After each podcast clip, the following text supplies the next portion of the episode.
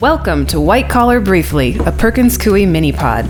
Delivered in short doses, this mini-podcast features informal, on-topic discussions with in-house experts, outside counsel, and other thought leaders on a wide array of cutting-edge and practical white-collar and compliance topics. Visit perkins coie dot com for more information on our nationally ranked white-collar and investigations practice. The views expressed on this podcast do not necessarily reflect the views of Perkins Coie L L P and should not be considered legal advice. Welcome to the White Collar Briefly podcast series, False Claims Act Enforcement Risks and Healthcare Compliance. This is part two in our series. Our guest today is Pete Jensen, the Global Chief Compliance Officer for Arthrex, and I'm joined by my co-host, Alex Canizares. Pete, welcome. Just to introduce you to our audience, Pete is the Global Chief Compliance Officer for Arthrex, and before he moved to compliance, Pete spent two years working as the Chief International Counsel in Arthrex's legal department, which included a twelve-month assignment to Singapore. And prior to joining Arthrex, Pete practiced white-collar defense at Sidley Austin in Washington, D C, and worked as the Chief Nominations Counsel for the U S Senate Judiciary Committee. Pete clerked for the Honorable Thomas B. Griffith of the U S Court of Appeals for the D C Circuit and is a graduate of B Y U and the University of Utah College of Law. Pete, welcome. Yeah. Thanks for having me, Barak. Absolutely. Uh, and one thing I should add, by the way, for those who don't know, Arthrex is currently the number two in size privately held medical device company globally. So in addition to the fact that these jobs are just impressive in and of themselves, we're talking about a major, major medical device company. So Pete has considerable deep experience in compliance issues. So today, as I mentioned during during an intro to the podcast series, we're going to be talking about False Claims Act enforcement risks and emerging compliance issues in the healthcare industry. But before we get to that, Pete, why don't you tell us about your, your background? What led you to in-house work in the healthcare industry? Yeah, so as you noted at the beginning, Barak, I was doing white-collar defense at Sidley in D C. At the time, there was a lot of F C P A work that uh, that I got sucked into along with a lot of other folks. It seemed like everybody in D C in the late two thousands were uh, was working on F C P A. Arthrex was was actually one of our clients. Sidley had been advising Arthrex on on on U S healthcare compliance for about twenty years. There was a long relationship. And at the time, they were looking to expand some of their, uh, I guess, do a, an assessment of their F C P A risk.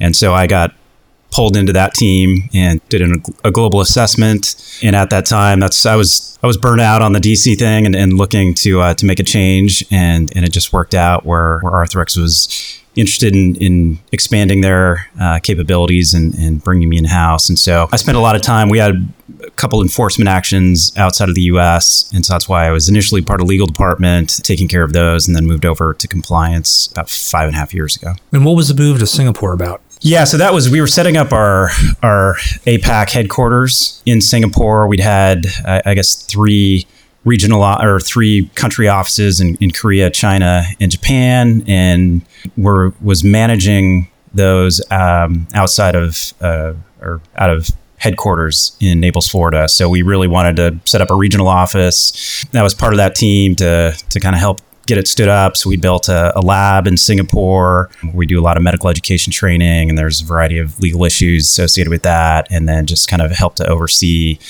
bringing those, all of our APAC operations into the, the regional headquarters. So I was going back and forth. I have a gaggle of kids. Um, and uh, and so that was that was a challenge, but uh, but it was fun. I got to bring my family out that summer. And so it was a good opportunity for them to see Southeast Asia and, and experience that. So when you were initially working at Arthrex, were you still focusing on anti-bribery issues, or, or were you immediately into healthcare?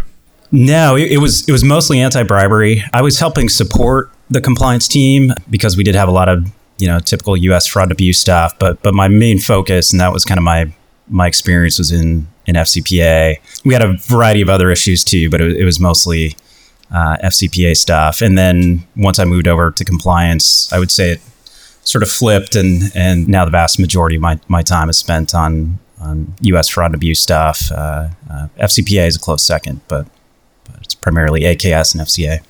What's that tran- the transition like, moving from F C P A to uh, to a highly regulated, compliant, much more, I was going to say narrow. It's not really more, you know what I mean. It's not more narrow, but it's highly, highly regulated, and it's very particular, very, very different from F C P A enforcement. That's exactly right. And I remember when I was working on F C P A cases at, at Sidley, one of the partners who I worked for, she was one of the heads of our, our F C P A practice group. And occasionally a few of us would get sucked into to an A K S case or two. And, and she would always say, you know, the A K S is just the F C P A, the U S version of the F C P A. So if you know foreign anti-bribery stuff, U K Bribery Act, stuff like that, then then you know the A K S, which nothing could be further from the truth, as you know. um, it is so regulated and so nuanced, just all the safe harbors that are attached to it. And those are constantly changing, given the ever-evolving healthcare industry and and uh, and and changes to billing practices and things like that. And so, yeah, staying on top of the of enforcement trends and and things of that nature. And, and you really realize, too, when you start to rely on folks like yourself and, and other outside counsel that that you do need someone who is, their sole practice is is focused on on A K S, uh, F C A, because a lot of times if it's just a generalist, they won't be up to speed and, and really understand the nuances of, of, of the law and the latest enforcement trends. Mm-hmm. So in your current position, what are your responsibilities? What what all do you oversee? So I oversee all, you know, obviously our, our corporate compliance program. It's a global team. Right now we're at uh, thirty-two uh, heads globally. We organize the department. We model it after how our, our business is structured um, based on, on regional heads. Like I was talking about A PAC, um, we have a regional compliance officer uh, who manages our team there. I think we've got ten folks in that region, and then our LATAM headquarters and our C O there, and then same thing for M I A and, and North America. So kind of managing that that team and driving the program. And then specifically we own, you know, the, the main risk is is obviously anti-bribery, anti-corruption, A K S, F C A would fall under that. We do a little bit of antitrust, but but antitrust just isn't a huge risk for for the industry for whatever reason. That might change at some point. I think it's possible that it could as things consolidate a little bit more. And there is some risk there because, as you know, reps kind of bounce back and forth between competitors. And so, so you know, occasionally there's pricing information that might get shared. But yeah, interestingly, I mean, that's an interesting point. I hadn't thought much about that. But in fact, it's it's just, if anything, it is such a hyper-competitive industry that it almost that it's much easier to see the A K S and F C A problem than it is to see the antitrust problem, which is obviously sort of a which is about the lack of competition. Yeah. Yeah. And then uh, in addition to that, uh, privacy falls under my remit. And that, that's been been a growing a growing risk for us, as it is for, for most folks within the industry. It seems like for a long time, device companies really tried to eschew patient data and do everything they could from from having too much of that, just because of all of the, you know, HIPAA and all the other risks that that come with with having a fair amount of patient data. But as as the industry's evolved, we really see a lot of advantages where device companies can, when they have access to patient data, can really customize their products and and create a, a better experience for the patient. And so us, along with many others, are, are I think now kind of changing tack and realizing that that it might be might make sense to embrace that and and looking to develop different different products. We do have access to a lot more personal and, and patient data. So because of that, you know, the risk is is increasing significantly. And we've seen more and more countries are adopting G D P R-like regulations, uh, including here in the U S. You've probably seen North Carolina, California, Colorado, and, and at some point we'll have a federal a federal privacy law. So so switching gears, I think, Alex, you were going to ask some questions about the False Claims Act and compliance, right? Yeah. So, Pete, just to get your perspective on some of the False Claims Act issues that you see, and in particular, can you just talk about why the False Claims Act is relevant to, you know, the healthcare industry and to companies that are operating in in this industry? Why is it such an area of concern and, and, and risk in particular? Well, I think just based on how the industry is structured, there's a lot of a lot of our products are reimbursed by federal healthcare programs. And whenever that happens, then there's always the, the chance that, that the government could be could be defrauded through false claims. On the manufacturer side, as opposed to the provider side, the biggest hook for the F C A for us is really through the anti-kickback statute, you know, where the government would take the position that if you're providing an improper benefit to a physician in violation of the A K S, that that's necessarily results in a false claim and a violation of the F C A. So uh, those two laws, from our perspective, are really, really go hand in hand. Yeah, and just to pick up on that too, the False Claims Act, as you've indicated, you know, liability is triggered based on the submission of a false claim, presenting a false claim, but also causing the submission of a false claim. So false or fraudulent claims, allegations can be brought against essentially third parties, not the, you know, healthcare provider in particular that's submitting a claim for reimbursement, potentially third parties. And that's where you see a lot of activity, enforcement activity against, you know, manufacturers and others in the distribution chain. So I can imagine that's an area that, you know, makes this particularly important to uh, device manufacturers. Right. And, and you know, it's one of those things that just, it, it gets a lot of attention politically because so many folks are are really focused on the rising cost of healthcare in the country and what a significant amount of our budget is spent on that. And it's a number that continues to grow. And so obviously F C A applies to a variety of different industries, and that's that's always a challenge. But, you know, people really feel it when they're paying for, for medical care. I think it, it hits home in a, a way that maybe a defense contractor or something like that wouldn't wouldn't have that same resonance with with your average average Joe. So, yeah, I think people see that and they they understand that there's a lot of a lot of fraud in the system, a lot of fat, and it's in everyone's interest to ensure that that uh, we minimize those those fraudulent activities as much as possible to try to keep the keep the cost of healthcare down. So really bearing down on that, what do you do to what do you do to limit your exposure to F C A liability when really the government can be pretty expansive in, in ginning up theories? Yeah, that's you know, I think that's one thing just in the within the compliance space, and you guys know my background similar to yours. I'm a I'm a criminal defense lawyer. Um, and so yeah, I, I view a lot of what the government has done as, in some respects, as an overreach.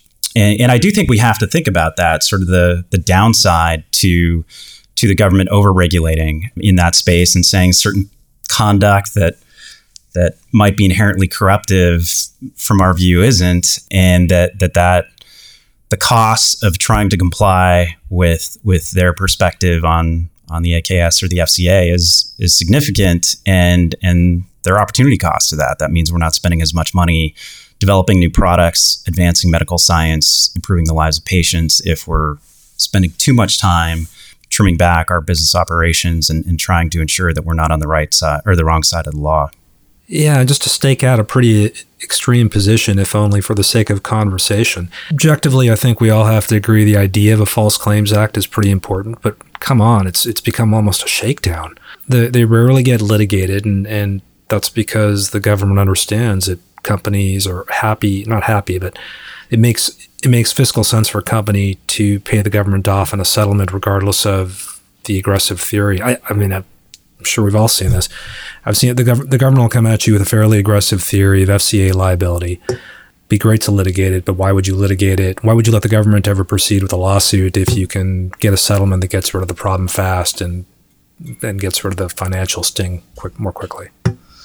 Yeah, I think that's right. And the the risks are so high because, you know, the the bully club that they have is is exclusion too. And, and that's just, that can be a death knell for any medical device manufacturer if, if your products aren't reimbursed by federal programs. And so I think that's that's really what brings a lot of manufacturers to the table too, even if they think the, the government's theory is is very weak and, and they'd like to litigate. You know, there's always, for big corporations, they don't like uncertainty and shareholders and whatever. So there's al- always that that pressure to try to settle. But when you when you factor in the risk of exclusion too, I think that is just such a significant danger that folks come to the table, and that that leads to, at the end of the day, some bad law.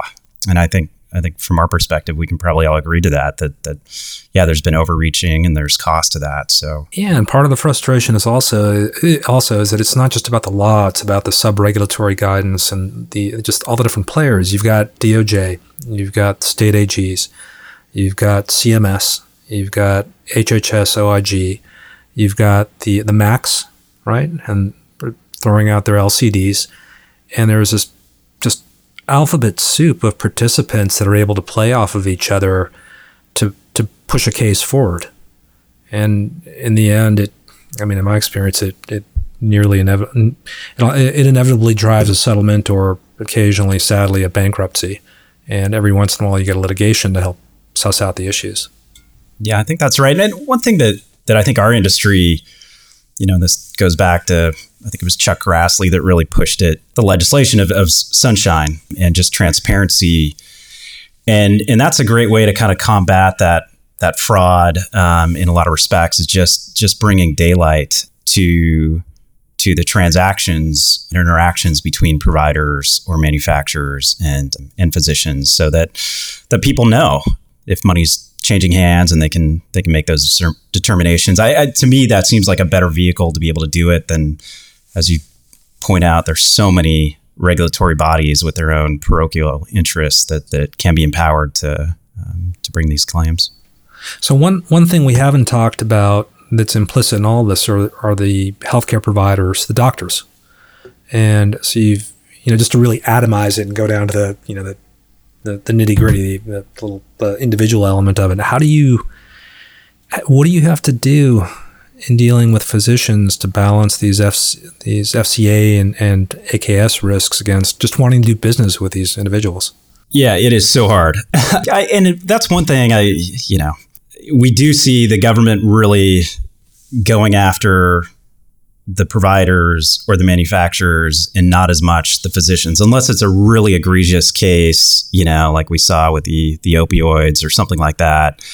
They typically don't, which that creates some, you know, because obviously physicians are going to be driven by remuneration and seeing opportunities to to work with companies. But I, I mean, just specifically one one aspect that I think that we can see the consequences of that are, are in developing new products, uh, where a company like Arthrex, we're extremely innovative. Um, that's our better bread and butter. And we've really advanced medical science. Uh, you know, when it comes to sports injuries, so many of our star athletes, including us, you know, who, who um, are active too and, and need those products. The technology that has advanced over the last, you know, thirty or twenty years has, has been incredible. It's blessed the lives of a lot of people. That has come through a partnership between manufacturers and physicians who are practicing, and they understand the pathologies and they understand the tools that they need to really advance that. But that can lead to um, a lot of money changing hands. And so the government looks at that and they're always skeptical anytime, you know, certain prosecutors or regulators, anytime that there's money that comes from a manufacturer to a doctor, they, you know, their presumption is that it's, it's, corruptive. And so if, if they overregulate that, what that means is that, that that partnership won't take place, or at least not to the level. If if physicians are spooked that that their name is going to be associated with an enforcement action, and uh, manufacturers are worried the government's going to look at something that, that they think is is benign, but that the government disagrees with, that, that they're going to get in trouble. So um, yeah, that's one of the costs of it. So Alex, I, I know you wanted to talk to you about guidance documents. Well, before we go there, I just want to ask Pete about sort of the compliance function a little bit too, and in, in the sense that, you know, one of the aspects of the False Claims Act that makes it so powerful too is the role of the whistleblower, like you've touched on, and the fact that these allegations can emerge, you know, initially with a whistleblower complaint that's filed under seal and the defendant isn't even aware of it. And I guess from that standpoint, from what what can companies do in terms of a compliance function to just r- help reduce their risks? And are there particular things that are m- more effective for the False Claims Act than than they would be maybe for a different type of risk? I mean, that's probably the bane of every compliance officer's, you know, I mean, we're all dealing with it, is is trying to get, whether that's employees, former employees, you know, other partners, instead of filing a key, t- key TAM action and going outside, instead keeping that in-house. And so, you know, everybody to the extent, just like us, we have a hotline that's administered by a third party. We we do think that I I see this a lot, that people are skeptical that it's really anonymous, but as you guys know, it really is. And and these companies that provide that service, it's essential that they protect the anonymity of of potential whistleblowers. But yeah, but we really try to drive as many folks to our hotline as possible. To us, that's a sign of a healthy program. Obviously, if we don't have enough, that that gives us concern. And so so we're constantly measuring that and trying to benchmark it against numbers within other similar situated companies. Because if if you're not, if folks don't trust the compliance function and the process, then it makes sense that they would go to the outside and and file a key tam. And that just, in some ways, it's great business for um, for certain folks, but but I think at the end of the day, it's a significant cost uh, to companies and um, that have to have to deal with that litigation. That we'd much rather, and, it, and not to say once you're big enough, it's high risk. You're you're going to have problems. Uh, everybody does. But I think being able to identify those and and correct them internally, that's what compliance programs are here for. Um, that's what the government wants. At the end of the day, I think that's why, you know, the D O J guidance and really trying to push compliance as much as possible, because that leads to a healthy organization. Along those lines, so what what's the what's the workflow? What happens when when a tip hits your hotline? How how does that How does that function? How does it explode, or how does it die? Yeah, so we, we have compliance department manages the hotline, and it, it can be submitted via the internet, sent via email, or a phone call that the third party takes the information. Uh, that comes into to the compliance department. We have, you know, sort of an investigative group. They then look at the initial complaint. They sit down with with a representative from legal and a representative from H R at that point. We get a lot of H R, especially in kind of these COVID times. Oh, absolutely. Uh, yeah. A lot of H R complaints that come through that. So then they make a determination like, okay, this is squarely H R, or this is something that is squarely compliance. Sometimes a joint investigation, you know, considerations about whether or not it should be privileged are taken at that point. And then the team goes and they investigate. Once they're done with the investigation, and you know that can range, it can be really quick sometimes that uh, that they resolve that. And as you guys know, sometimes those investigations can get can get very large, and outside counsel can get involved. But then they they take that report back into the sort of head committee that's comprised of myself, our general counsel, and our S V P for H R, who oversee and make sure that the investigation was done appropriately, that followed all of our protocols. We take great pains to protect the anonymity of a whistleblower, even if they don't give us our names. Uh, their their names, oftentimes just by asking certain questions, that can be identified. So we we do everything we can to ensure that that doesn't happen. Um, we have a robust anti-retaliation pro- policy that we really promote. But yeah, and then it gets closed out, and and then you know we sort of think about root cause, and if if we need to change controls or, or procedures because of what we identified. You know, it is interesting sometimes talking about um, about whistleblowers and complainants, convincing them that we that the company really doesn't want to know who they are, because that's actually bad. Not only does it discourage compliance in some ways, or discourage people from coming forward, but it also can be bad for the company legally. And I, I've had situations where, as outside counsel, I know who the whistleblowers are. I know where the key, I know where the key tam probably is coming from. I don't want to tell the company. And we've I've agreed with the company to try to protect them from the information. Mm-hmm. Yeah, yeah, absolutely. So definitely an issue. Just to add something about compliance that you touched on, Pete, which is that it's important to the government, and that is that is true. I mean, part of it is what you're describing is a great, you know, approach to reducing a problem on the front end, re- reducing the circumstances that could give rise to an allegation of fraud.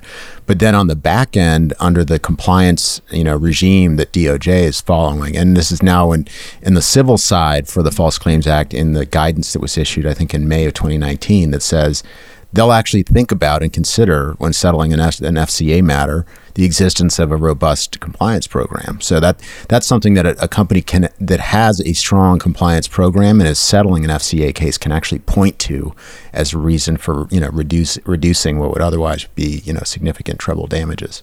Yeah, absolutely. And I think, you know, another kind of bane for compliance officers is trying to justify um, the expense and show sort of the R O I, because compliance programs are expensive. And, and if you're a business leader trying to balance how much you're going to spend on hiring another compliance person and, and adding additional controls and bureaucracy as opposed to hiring a sales guy or product developer, um, those are tough decisions. But I think that's where the more the government is is open and specific about how they're evaluating these different cases and being able to show, look, here's a declination. We didn't take action here because of the company had invested X, Y, or Z. And we think in this instance, it's a victim as much as we are of a rogue employee, of a bad apple who both defrauded the government and, and exposed the company to risk that, that the company did everything it could to prevent that. So it's very helpful. Those kind of,